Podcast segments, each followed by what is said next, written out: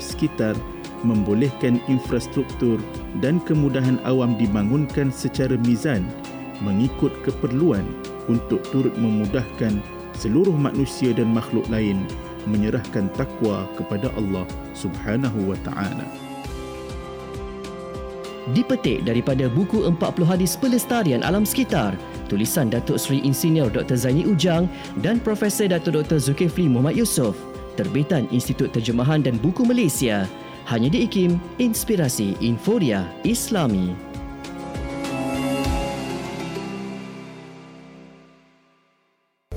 Radio IKIM sentiasa memberi anda lagu-lagu ketuhanan yang terbaik.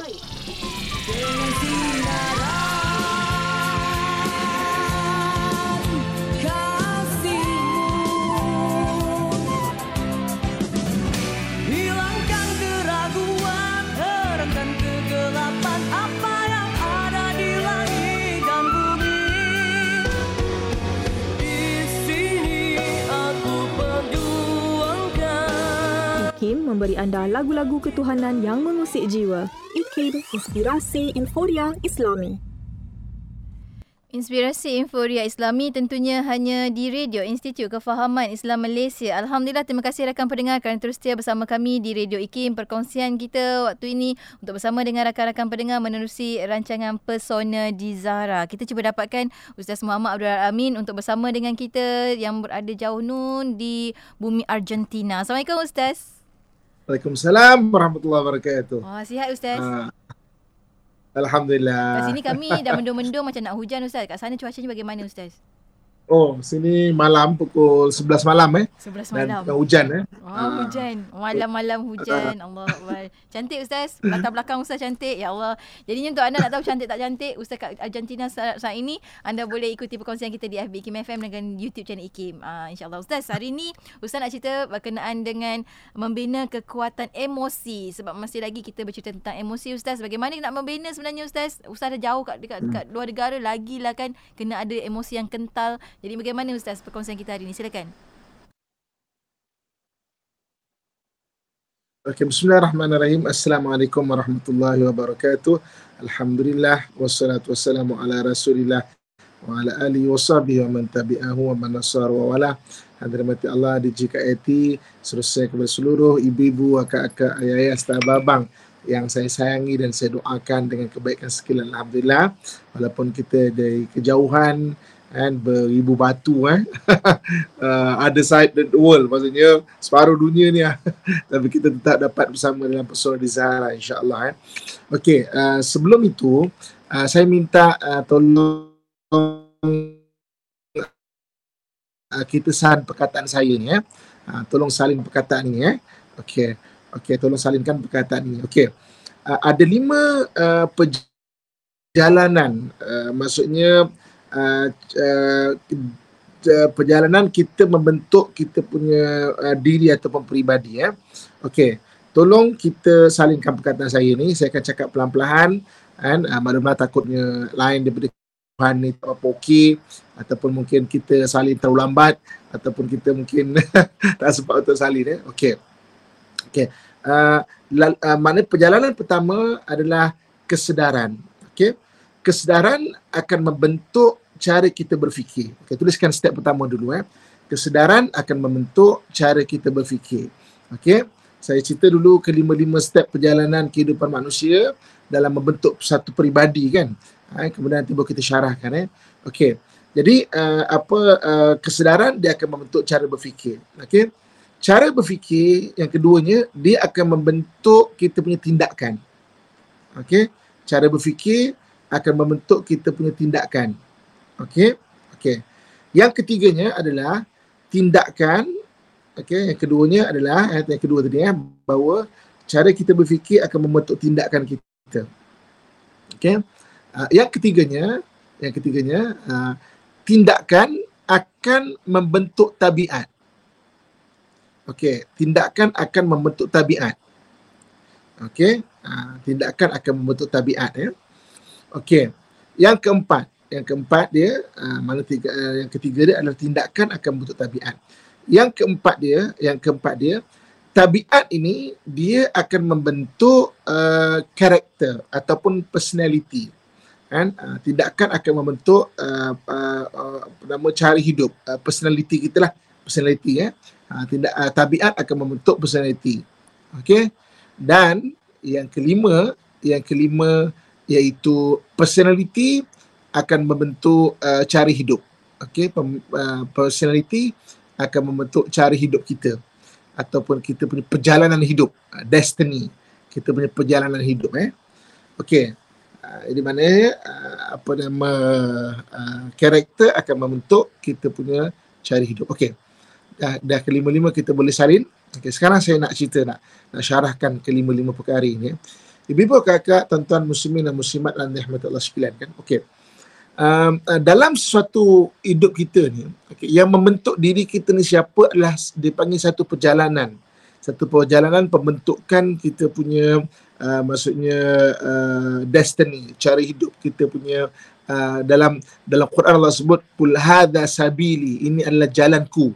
Okey jalanku. Mana jalan jalan yang kita nak ikut ya okey semuanya bermula dengan satu insight kita panggil ataupun satu uh, apa nama uh, celik akal, kesedaran. Okey. Contoh pada hari ini, apabila kita belajar mengenai uh, tentang uh, maknanya emosi. Okey. Banyak alhamdulillah daripada para pendengar dia membentuk satu kesedaran. Okey, maksudnya oh kesedaran orang ni berbeza, suami aku berbeza, anak-anak akan berbeza dan sebagainya. Benda kesedaran, benda insight ini, benda kesedaran ini benda sangat penting. Sedar. Dalam dalam konteks perhubungan ini step pertama. Sebab apa? Daripada sedar daripada kesedaran dia akan membentuk cara berfikir. Kita punya konsistensi ataupun kita punya istiqamah dalam kesedaran kita sedar. Kita bergerak dalam dalam minda yang sedar dia akan membentuk cara kita berfikir. Sebagai contoh hari ini kita kita sedar bahawa oh, aku ni jenis orangnya merah contohnya. Isteri aku isteri aku hijau. Okey?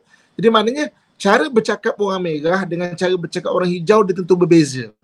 Kan? Kita kita ulang balik. Uh, maknanya di sudut uh, warna emosi kan? Maksudnya emosi ni ada merah. Merah ni masa sekarang.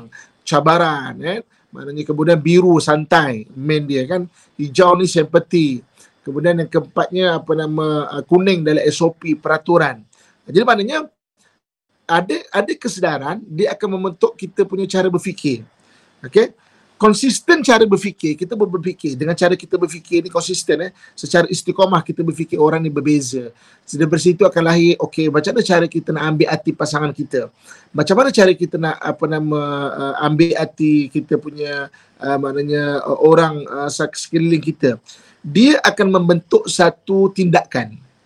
Jadi maknanya perjalanan cara kita kehidupan kita ni dia bermula dengan bermula dengan kita ada kesedaran kesedaran datang daripada ilmu eh, macam contoh macam kita uh, bincang mengenai pengurusan emosi kan dia konsisten dia kita akan nampak orang ada kesedaran dia akan ada berubah cara berfikir eh. kemudian statement keduanya orang yang berubah cara berfikir dia akan kita akan nampak nampak uh, perubahan dia dengan cara tindakan dia mana alhamdulillah eh, maksudnya Ah, daripada kita belajar dalam personal Zahra ni tiap-tiap minggu kita akan nampak bagaimana uh, ramai di antara yang mendengar alhamdulillah dengan izin Allah Subhanahu Wa Taala bila dia sedar dia berubah cara berfikir dia cara memandang dia kan. Berubah cara berfikir berubah cara tindakan. Dia akan lebih lebih sabar kan dia lebih lebih dia akan lebih maksudnya lebih bertoleransi dan sebagainya. Okey? So, maksudnya daripada cara berfikir akan akan mengubah kita bercara tindakan. Okey? Kemudian konsistensi atau istiqamah dalam tindakan satu benda. Contoh macam apa tindakan kita tu kita lebih toleransi dan sebagainya dia akan menjadi tabiat.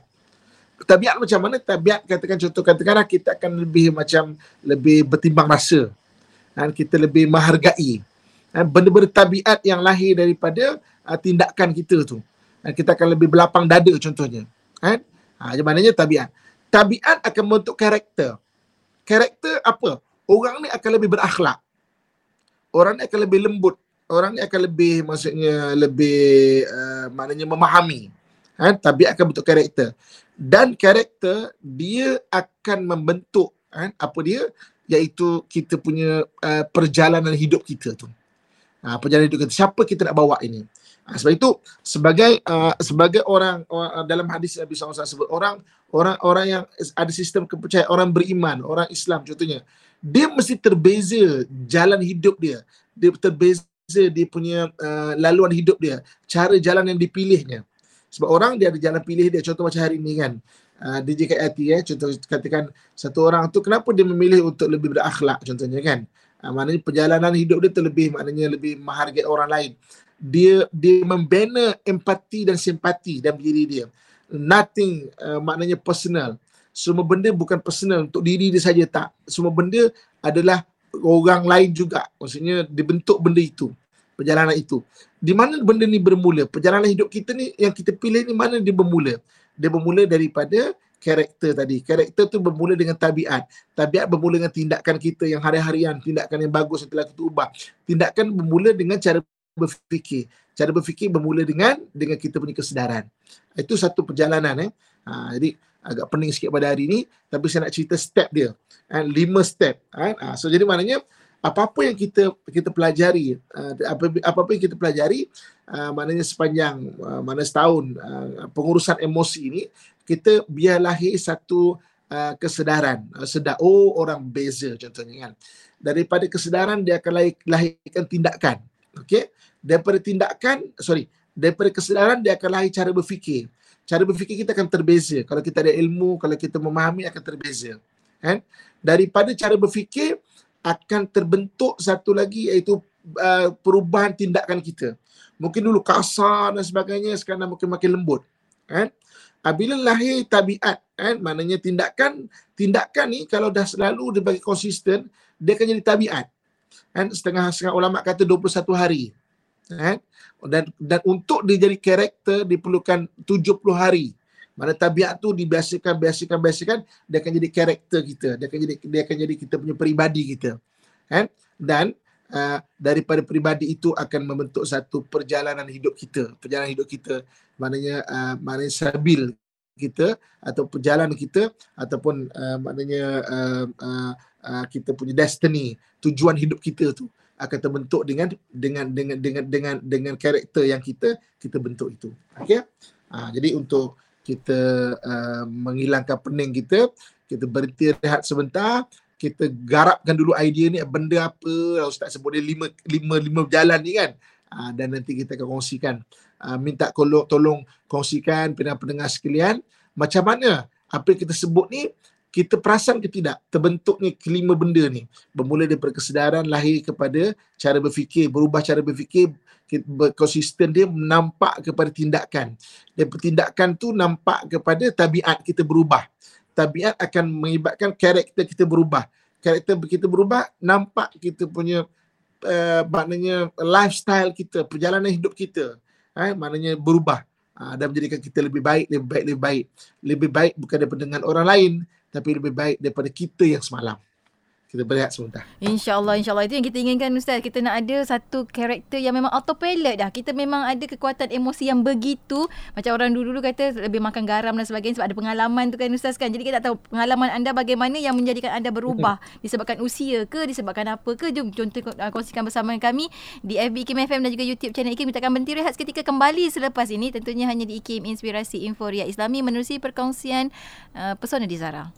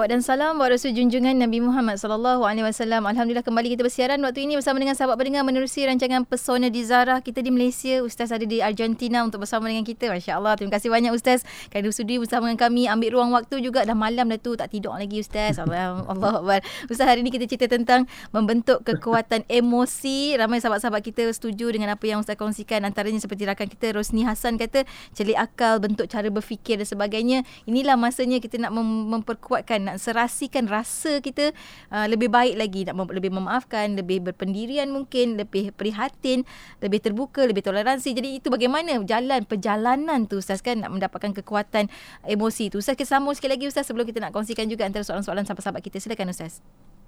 Okey, uh, um, uh, dalam uh, Imam Ghazali pernah menyebutkan, Imam Ghazali kata apa? Uh, uh, carilah kamu kesedaran, kesedaran eh, kesedaran uh, dalam hati kamu ni uh, pertama sekali dengan kamu uh, membaca al-Quran. Okey maksudnya dengan baca al-Quran tu kita akan dengar kita akan banyak baca uh, ayat-ayat dan secara tak langsung sebenarnya ayat-ayat yang membentuk emosi kita tau. Contoh macam uh, disuruh kita untuk uh, maknanya berkasih sayang contohnya. Ha, maksudnya hijau. Disuruh kita uh, mentaati lebih teliti dalam ikut agama itu kuning. Ha, di, di, disuruh kita untuk uh, maknanya merah. Maksudnya uh, buat keputusan. Ha, mana merah keputusan kan? Ha, mengikut apa yang Allah perintahkan. Disuruh kita lebih maksudnya santai. Maksudnya benda-benda dunia ni maknanya uh, jangan peningkan kepala kau uh, maknanya Allah ada. Itu kan benda-benda benda biru kan? Okey? Maknanya carilah uh, maknanya benda yang menyemangatkan hatimu uh, maknanya hatimu dengan emosi kamu tu dengan baca al-Quran okey kalau kamu tak dapat dengan baca al-Quran maka carilah ia dengan kamu mengingati mati kan? sebab kalau kita mengingati mati sebenarnya dengan sendiri emosi kita akan terbentuk dengan lebih bagus. Nak apa dunia ni kan uh, apa kita kita kita perlu uh, kita perlu merancang akhirat kita kuning. Kan? Kita perlu berbuat baik hijau. Okey, uh, kita perlu maksudnya uh, tenang-tenang sajalah benda dunia ni biru. Okey. Kita perlu maksudnya ala hidup kita ni tak lama ni. Maksudnya macam mana pun kita kena uh, paksa diri kita untuk uh, membuat benda lebih baik lagi. Merah kan maksudnya carilah maknanya benda-benda yang uh, kalau kamu tak dapat dengan baca Quran kamu cari dengan mengingati mati okey kalau tak dapat dengan mengingati mati maka carilah dengan semayang dengan semayang tu sebenarnya dia akan membentuk emosi kita dan semayang tu akan jadi kita lebih tenang ingat Allah Subhanahu wa taala kan uh, kita surrender bertawakal kepada Allah Subhanahu wa taala dan kalau kamu tak dapat mencari dengan ketiga-tiga ini, maka kamu mintalah kepada Allah Subhanahu Wa Taala supaya kamu ada hati. Kerana apa? Kerana sebenarnya kamu hidup tu sebenarnya hati kamu telah mati. Ha, nampak tak? Eh, maksudnya, inilah peribadi kita, hati kita ni dengan kita membaca Al-Quran. Maknanya bentuk emosi kita yang bagus. Ada kesedaran. Eh, dengan hati kita ada kesedaran. Kalau tak, kesedaran tu bentuklah dengan dengan mengingati mati. Kalau tidak kesedaran tu bentuklah dengan semayang. Kalau tak kalau tak ada tiga-tiga benda ni minta kepada Allah supaya Allah kurniakan hati itu. Sebab maksudnya hati kamu tu telah mati sebenarnya. Mana bagilah hati yang baru supaya kita ada kesedaran. Kan? Ha, jadi maknanya kenapa Imam Ghazali disebut macam itu daripada kesedaran dia akan membentuk kita mengubah kita cara berfikir kita. Cara berfikir kalau konsisten, konsisten kita betulkan cara berfikir. Cara berfikir ni datang antaranya dengan kita self talk uh, maknanya kita cek uh, ya, apa nama uh, bahasa dalaman kita kan bahasa dalaman kita cara kita berfikir tu dengan bahasa dalaman kita tu bentuk bahasa dalaman bentuk bahasa dalaman dia akan membentuk cara tindakan kita kan? Uh, tindakan kita jadi konsisten jadi tabiat. Tabiat konsisten jadi karakter kita. Macam mana karakter kita ni? Kan? Karakter konsisten kita kata cuma dia akan nampak dengan cara sebagai sebagai cara hidup ataupun lifestyle. Lifestyle macam mana hidup kita ni? Kan? Uh, dan orang yang nice apabila orang yang dia dia memahami maksudnya dia nampak mengenai uh, apa nama uh, uh, agama tu membantu satu satu cara hidup yang yang memang indah cerita dia kan maknanya bawa kita kebahagiaan dunia ke kebahagiaan akhirat dan sebagainya kan uh, jadi maknanya ibu-ibu kakak tuan-tuan muslim-muslim sekalian apa-apa pun dalam hidup kita ni dia bermula dengan insight ataupun kesedaran ataupun celik akal kan uh, jadi maksudnya Selagi mana kalau kita tak ada benda tu, dia tidak akan ada step perjalanan seterusnya.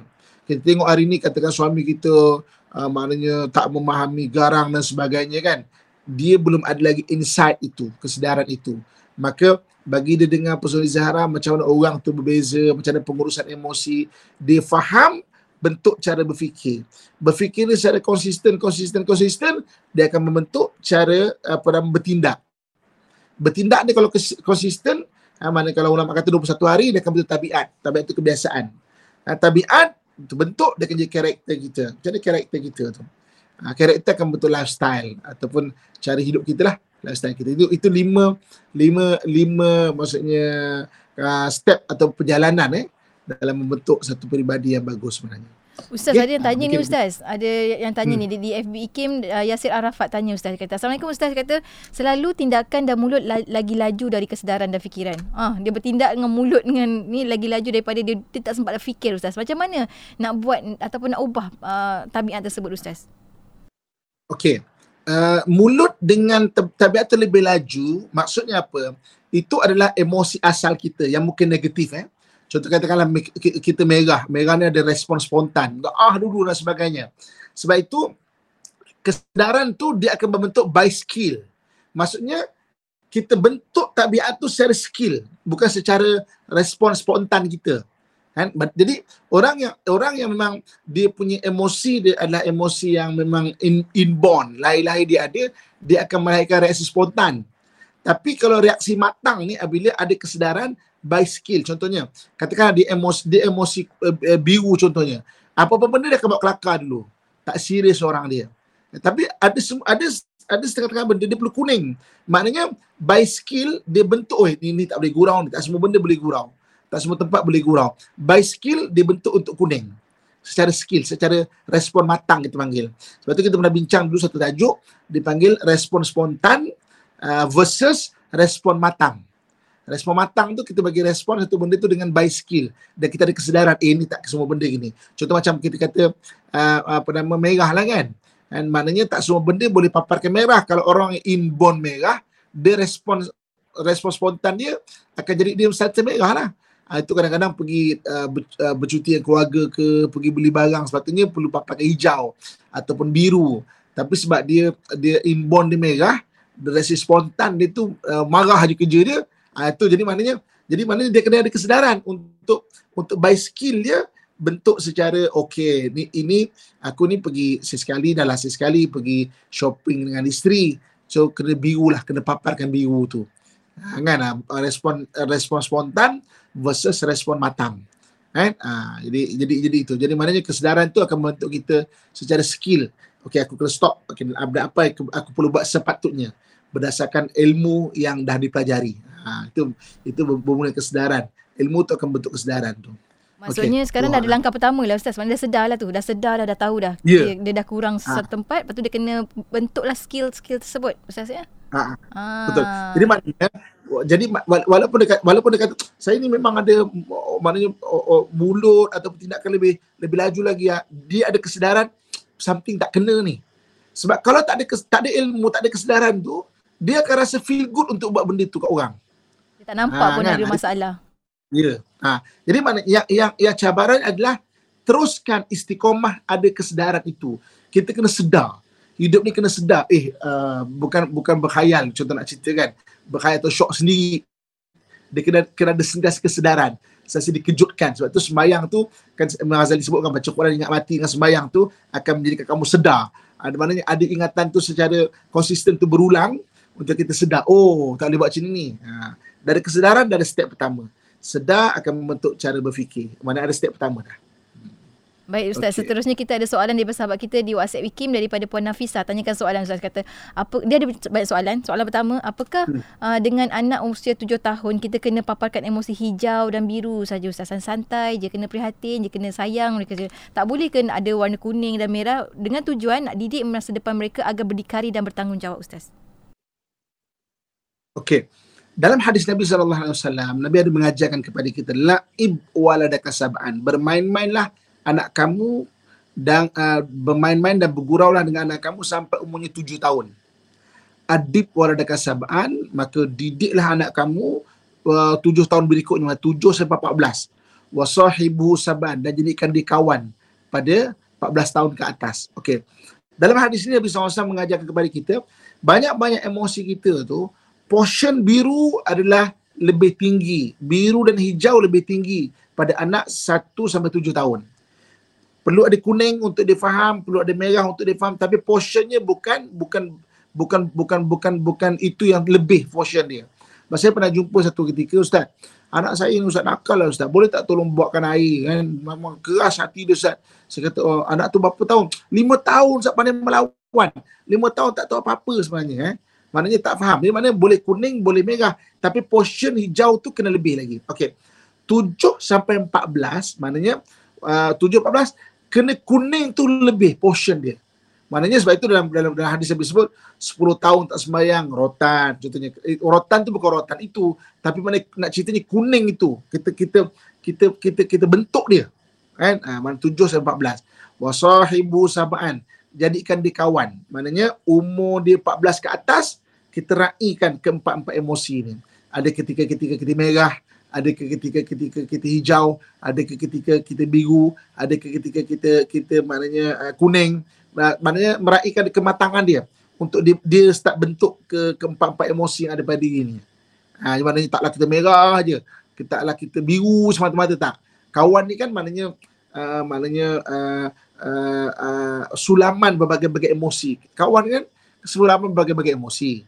Kan? Ada ada ketika kawan kita merah, eh kau jangan buat macam tu. Ada ketika kawan kita tu hijau kan macam eh kenapa eh? Kesian awak ni kan. Maknanya ada ketika, ketika dia dia dia biru eh relax ah.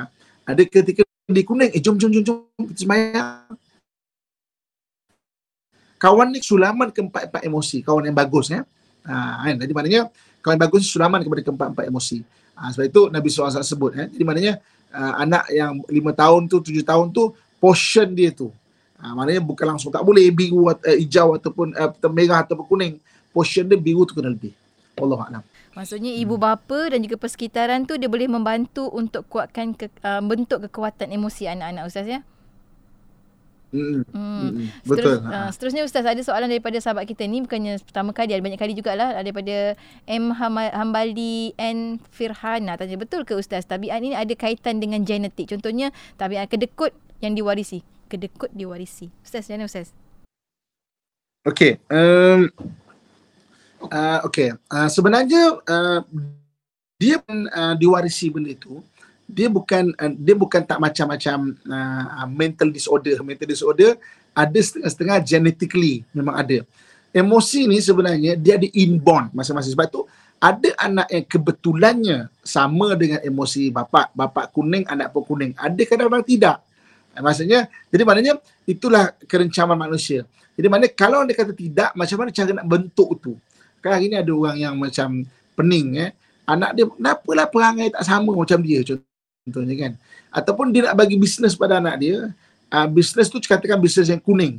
Kira-kira accountant. Dia tak boleh bagi pada anak dia sebab anak dia tu emosi tu bukan kuning. Kan? Ah, kenapa tak macam tu?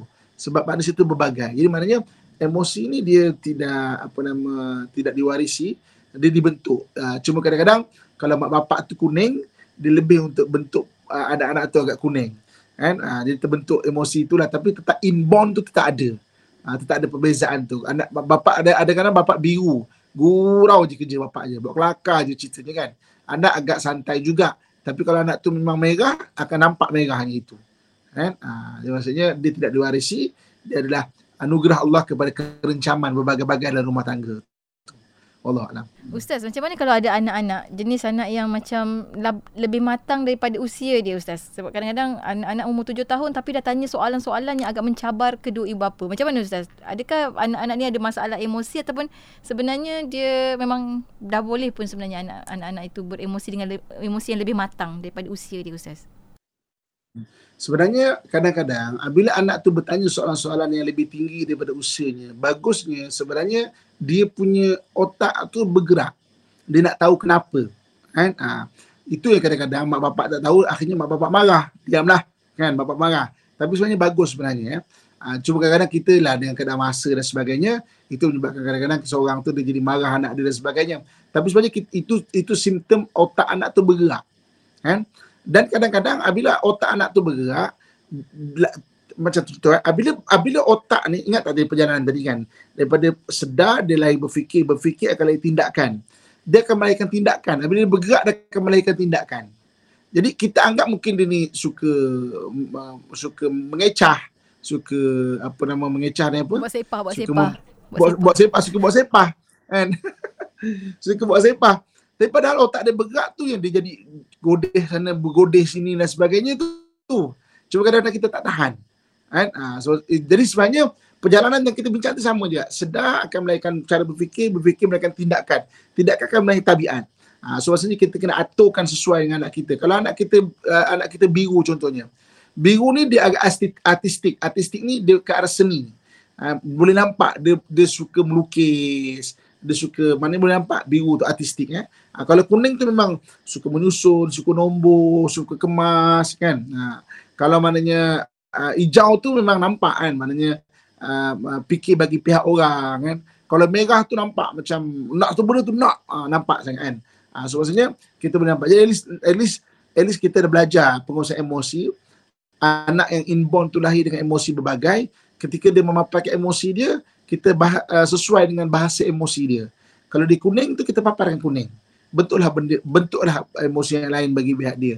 Kalau dia tu merah, kita kita kita kita belajar macam cara mana nak, nak handle orang emosi merah. Kita dah belajar dah. Benda itu sepanjang tahun 2022, uh, 2022 ni. Hmm. Ya, insyaAllah, insyaAllah. Allah. Kalau anak tu jenis biru je kan Ustaz, menconteng rumah dan sebagainya, memang memang elok lah dia, dia, dia, dia biru tapi nya kena disiplinkan Ustaz. Kena masukkan kuning sikit, kena masukkan merah Betul. sikit. Macam Ustaz kata tadi, uh, akan kita pun bersetuju kata, salam Ustaz kata hadis dari Nabi itu memang betul sangat. Usia anak ke atas uh, tujuh tahun uh, ke atas nak kena terapkan kuning dan merah agar kita dapat membentuk anak berdikari. InsyaAllah kita akan dapat saksikan anak kita lebih matang, kematangan anak tersebut lah. Uh, suka mengecah ni sahabat kita kata, uh, Sabrina Abu Bakar kata suka mengecah. Saya ingatkan tadi bahasa Argentina Ustaz, sebenarnya bukan ya. Suka buat sepah. Baik-baik Ustaz. Ustaz Alright. ujung-ujung Ustaz.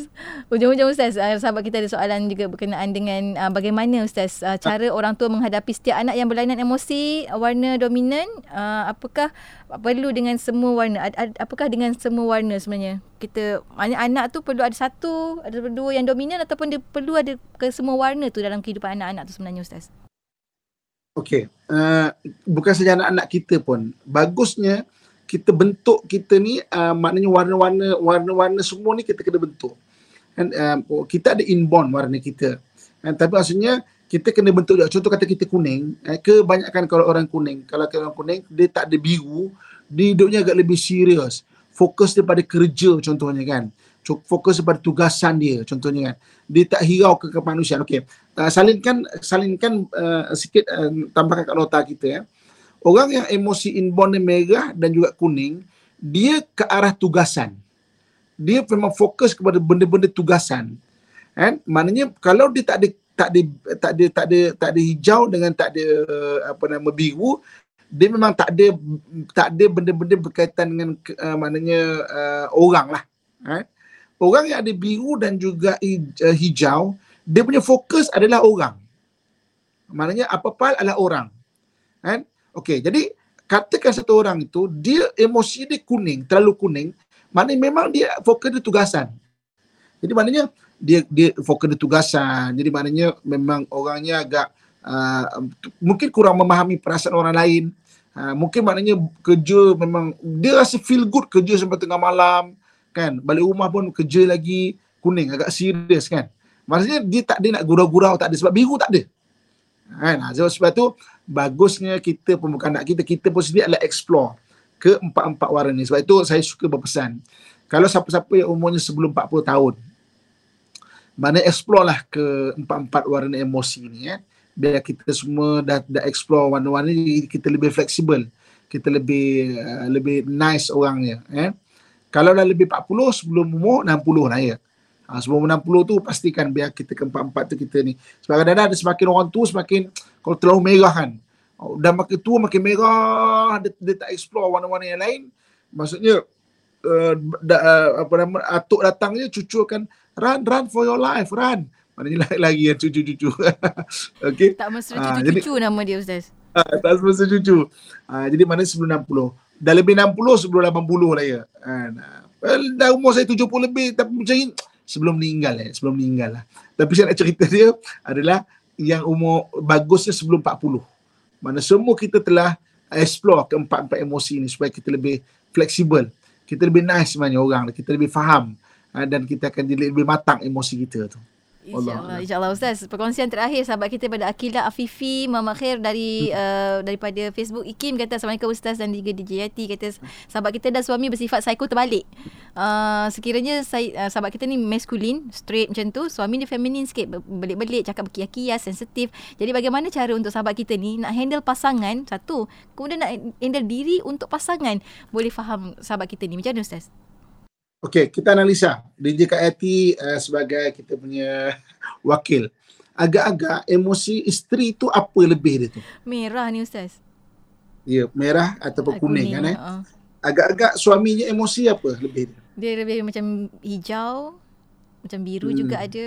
Uh. Uh, hijau, hijau ke biru eh. Uh-uh. So maksudnya, maksudnya apa? Kita boleh faham kat sini, isteri ni macam saya sebut tadi saya susun tambahkan catatan kita, fokus adalah tugasan suami ni fokus adalah orang. Jadi maknanya sebab itu kadang-kadang mungkin suami akan rasa macam terkecil hati dan sebagainya macam dia ni fikir diri dia je, fikir kerja dia je. Ha, bagi bagi bagi bagi bagi uh, isteri pun mungkin cakap asyik fikir orang aja suami aku ni kan. Tu fikir kia jaga jaga hati apa semua. Ha, itu yang itu yang bila kita faham coding warna ni bagus dia kita sedar. Kesedaran, kesedaran akan bentuk cara berfikir. Berfikir akan bentuk tindakan tindakan akan bentuk tabiat tabiat akan bentuk karakter karakter akan bentuk lifestyle. Jadi maknanya at least kita ada kesedaran. Oh suami aku ni hijau ataupun biru sebenarnya. Memang fokus dia fokus fokus kemanusiaan. Jaga hati sebagainya. Aku memang nak cakap-cakap je. Ha, jadi maknanya tidak semua tempat bagus kita ber, uh, memberi pendekatan merah ataupun kuning semata-mata. Tak semua tempat. Kan? Walaupun kita kata saya macam ni lah memang macam ni. Mulut jahat tapi hati baik. Tak semua tempat perlu macam tu Ha, jadi kita kena explore hijau juga. Semua jangan jangan maksudnya uh, uh, build ataupun develop empathy tu. Mana develop hijau. Develop hijau tu eh. Uh, nothing personal sebenarnya. Tak semua benda semua benda perlu personal. Diri kita je tak. Uh, mana perlu bentuk juga uh, maknanya macam mana memahami orang, macam meraih orang, macam mana duduk kadang-kadang cuba dengar suami cakap. Kan? Kalau tidak Suami cakap kita akan cerita bab lain, kita akan fikir benda lain. Kita akan fikir tugasan kita je. Bab merah atau kuning, dia akan fikir tugasan. Apa yang nak fokus, nak buat je. Kan? Ha, hijau dengan dengan biru lebih kepada memang fikir orang, kemanusiaan dan sebagainya. Ha, maknanya macam mana cara dia? Ha, maknanya faham dulu apa emosi suami itu, kemudian kita dah belajar. Ha, maksudnya macam mana cara nak kita handle orang yang emosi berbagai ni. Wallahualam. Itulah kalau nak suami faham kita kena cakap lah kan Ustaz kan. Kita ni orang yang macam mana tolonglah buat macam ni macam ni mungkin lah Ustaz kan. So, saya tak langsung sebenarnya kita membantu suami kita ada kuning dan merah juga sebenarnya kan. Ustaz sampai hujung Ustaz. Kita, kita pernah ada di JKIT ya. Kita pernah bincang uh, satu tajuk dulu uh, pasangan bukan ahli sihir. kalau kita ingat dulu. Ya Ustaz. Uh, uh, kalau kalau ingat pasangan bukan ahli sihir ya. Maknanya bukan ahli sihir itu maksudnya dia memang takkan faham. Kadang-kadang kadang-kadang boleh faham, kadang-kadang memang kena sebutkan. Dia bukan boleh faham secara automatik. Banyak banyak orang cakap, dia suami takkanlah benda dia tak faham. Tapi sebenarnya tak. Ada orang memang dia tak faham. Kan? Ha, dan bukan salah dia pun. Dan bukan salah ibu dia mengandung, bukan. Kan? Ha. Uh, itu memang karakter seorang tu berbagai. Uh, yeah. Suami anda dan ibu mertua anda bukanlah ahli sihir yang boleh tahu anda bagaimana nak tunjuk anak dia kan. Anak dia hmm. isteri kau adalah begini bukan bukan kan. Tak semua orang adalah watak hmm. utama untuk semua orang. Ustaz, kita sampai hujung Ustaz. Sedikit kesimpulan sebelum kita tutup dengan doa. Silakan Ustaz. Kebetulan kakak tuan-tuan muslim-muslimat sekalian. Hari ini kita belajar mengenai macam mana uh, hidup kita ni hari-hari kita kena jentik hati kita dengan akal kita untuk ada kesedaran benda-benda bersedar ni bahasa dalam agama hidayah. Hidayah tu adalah kesedaran. Kan? Ha, maksudnya hari-hari supaya kita ni ada kesedaran. Ha, maknanya secara realistik aku ni bukan dia aku semata-mata. Okay? Aku ni bukan uh, bukan bukan bukan begini cara yang sebetulnya. Ha, orang lain kalau dia salah tak semua tempat dia salah. Kalau dia kalau aku ni betul tak semua tempat aku ni betul. Maknanya kesedaran ni kena jentik hari-hari kat diri kita ni secara ilmu by skill kita panggil sebab daripada kesedaran uh, perjalanan ni dia akan bentuk cara berfikir. Selalu cara berfikir, berfikir, berfikir, berfikir, dia akan bentuk tabiat. Eh, Dia akan bentuk tindakan, maaf. Dia akan bentuk tabiat, tindakan. Contoh macam, ah, bila kita berfikir, eh, suami aku ni, isteri aku ni hijau, suami aku ni hijau. Macam tackle orang hijau. Oh, orang hijau ni antaranya, dia katakan dia suka hadiah contohnya. Uh, maknanya part hijau yang suka hadiah. Maksudnya kita cari berfikir kan bentuk. Oh maknanya dia dia dia, dia tak boleh cakap kasar-kasar contohnya. Kalau cakap kasar lagi jam. Kau cara bentuk. Kemudian akan lahir tindakan. Oh sebab dia suka hadiah, belajarlah untuk beli hadiah. Okey. Apabila apabila benda tu jadi tabiat dan memang kita raikan, maka ketika itu dia akan jadi maknanya karakter kita. Karakter kita akan lebih soft, lebih lembut lagi kan eh. Jadi apabila kita, karakter kita tu lama-lama dia akan jadi lifestyle kita cara hidup kita ni. ah. Maksudnya inilah diri kita ni. Jadi dia memulai kesedaran. So jentik hati kita hari-hari dengan kesedaran. Kesedaran apa?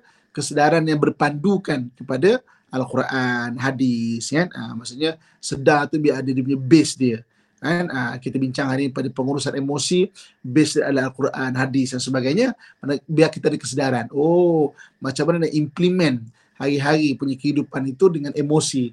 Ah, yang berbagai-bagai codingkan maksudnya uh, warna. Contoh okey ini isi isi tengah sakit. Maknanya apa kita perlu paparkan? Hijau. Kan? Oh ni tengah maksudnya uh, uh, tengah berbelanja ni jalan-jalan ni. Apa emosi perlu paparkan? Biru. Ke biru. Okey oh ini perlu buat keputusan ni. Eh maknanya merah. Oh ni perlu detailkan ni. Kuning. Maknanya ada kesedaran.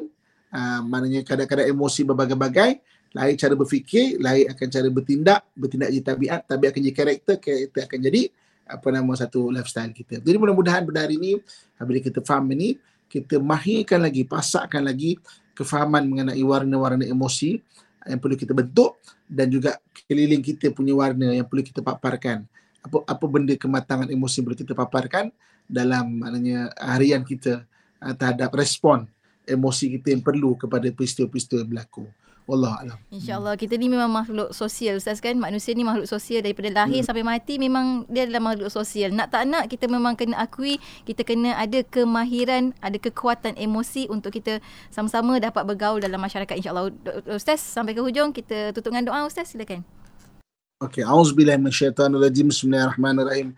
Alhamdulillahirabbil alamin wassalatu wassalamu ala asyrafil anbiya wal mursalin wa ala alihi washabihi ajmain. Ya Allah, ya Tuhan kami bantulah segala urusan kami ya Allah. Kurniakan kepada kami akhlak dan adab sopan yang tinggi ya Allah. Bahagiakanlah keluarga kami ya Allah. Bantulah segala apa yang kami usahakan ya Allah.